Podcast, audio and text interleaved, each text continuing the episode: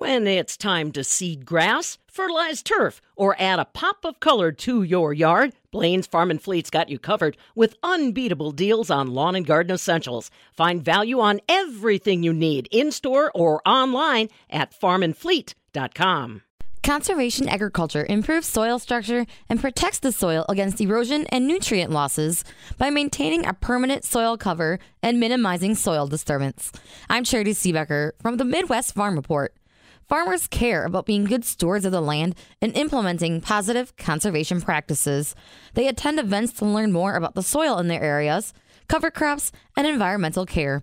Dustin Ladd, Juneau County conservationist, shares more on their different watershed groups, demonstrations, and simulators that they have to help educate farmers and how to have good soil management. The Producers of Lake Redstone is a farmer led group that is funded by the Department of Agriculture. They've been together since about 2017. We've been grant funded now for three years. They have multiple events each year. Uh, our next event coming up is September 28th. We're going to have a drone fly on cover crops in the Lake Redstone watershed, and then we're going to take a tour of the lake with the Lake Redstone Protection District. They've been really supportive of our group. It's nice to have the farmers working with the lake homeowners. Can you explain more about what the drone is going to be doing and what it looks like? The drone that's going to be applying cover crops, we've contacted a guy out of Neillsville. He's got a bigger drone. It's got a carrying capacity of 75 pounds. He's able to do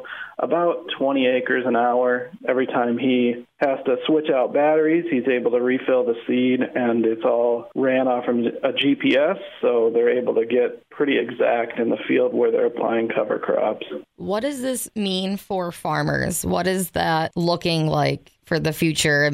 Is it something that is going to be utilized more often, or how are you guys analyzing what this is going to be doing? I think for the future, drones are definitely going to be utilized more often. Um, it'd just be one less thing that the farmer would have to worry about timing wise. If you're able to get on a cover crop growing before harvest time, you don't have to worry about those time frames after harvest getting something planted. You guys also have a group called the Farmers of the Lemonweir.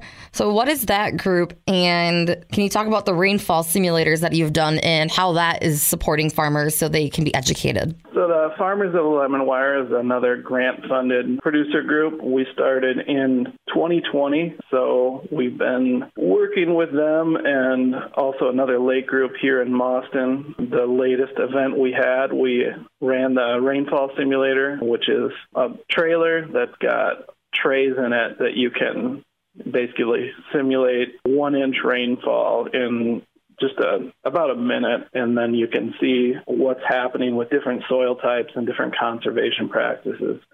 So we generally show off anything from no-till to rotational grazing, and you can see, you know, what's happening when it rains on the land. Is that water infiltrating or is it running off? And what's happening when it runs off? Is it, uh, you know, taking soil and sediment and nutrients with it, or is that water going down through the soil? What is the benefit of being able to notice those things and be aware.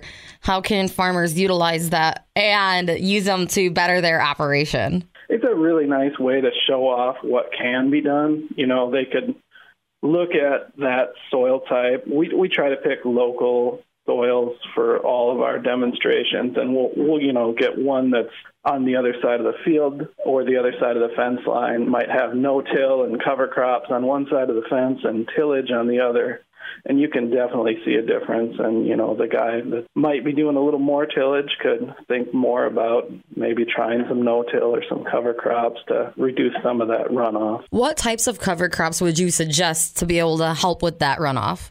We like to try, uh, you know, something simple to start with, maybe like a, a rye or a wheat.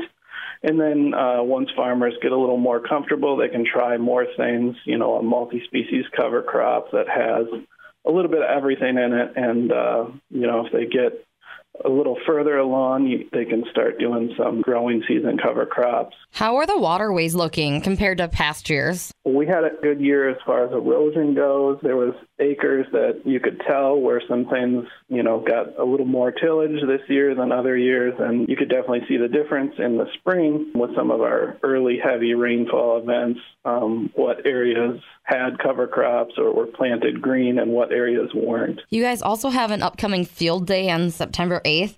So, what all will that cover, and how is that benefiting farmers, not only in Juneau County, but the education side of it that could help benefit all farmers? Our September 8th field day, we have Jamie Patton with UW Extension coming down, and she's going to show off soils in a soil pit. And we'll do a couple different hits, and she'll be able to show off areas that have high compaction, and uh, what different cropping practices are doing to the soil and uh, the soil structure. And then from there, we've got a growing season buffer strip with cover crops that we're going to show off. And we've got Lance Klessig coming, and he's going to talk about uh, cover crops and buffer strips. And then from there, we're going to go to Lake Decorah and view the weed harvester that was purchased by Guardians of Lake Decorah this year. It should be a pretty fun and interesting event. Do you mind? Talking about the importance of being good stewards of the land and really conserving your soil as farmers to ensure that you have good soil and environment to be able to continue doing what you like to do for future generations? I think uh, these new farmer groups and what we're doing with them can definitely show off all the different things that are happening. And, you know, some farmers that may be later adopters of some of these conservation practices are able to see what their neighbors are doing. And, you know, coming from another farmer, not an agency staff member, saying, this is good for you, this is good for the land. It, it's, it's really good to hear from other farmers what they're doing, how they're doing it, rather than hearing from agency people. That was Dustin Ladd, Juneau County conservationist, on the work they're doing to support farmers. Their upcoming field day is September 8th and will feature areas that have high compaction and what different cropping practices are doing to the soil and the soil structure. From the Midwest Farm Report, I'm Charity Seebecker.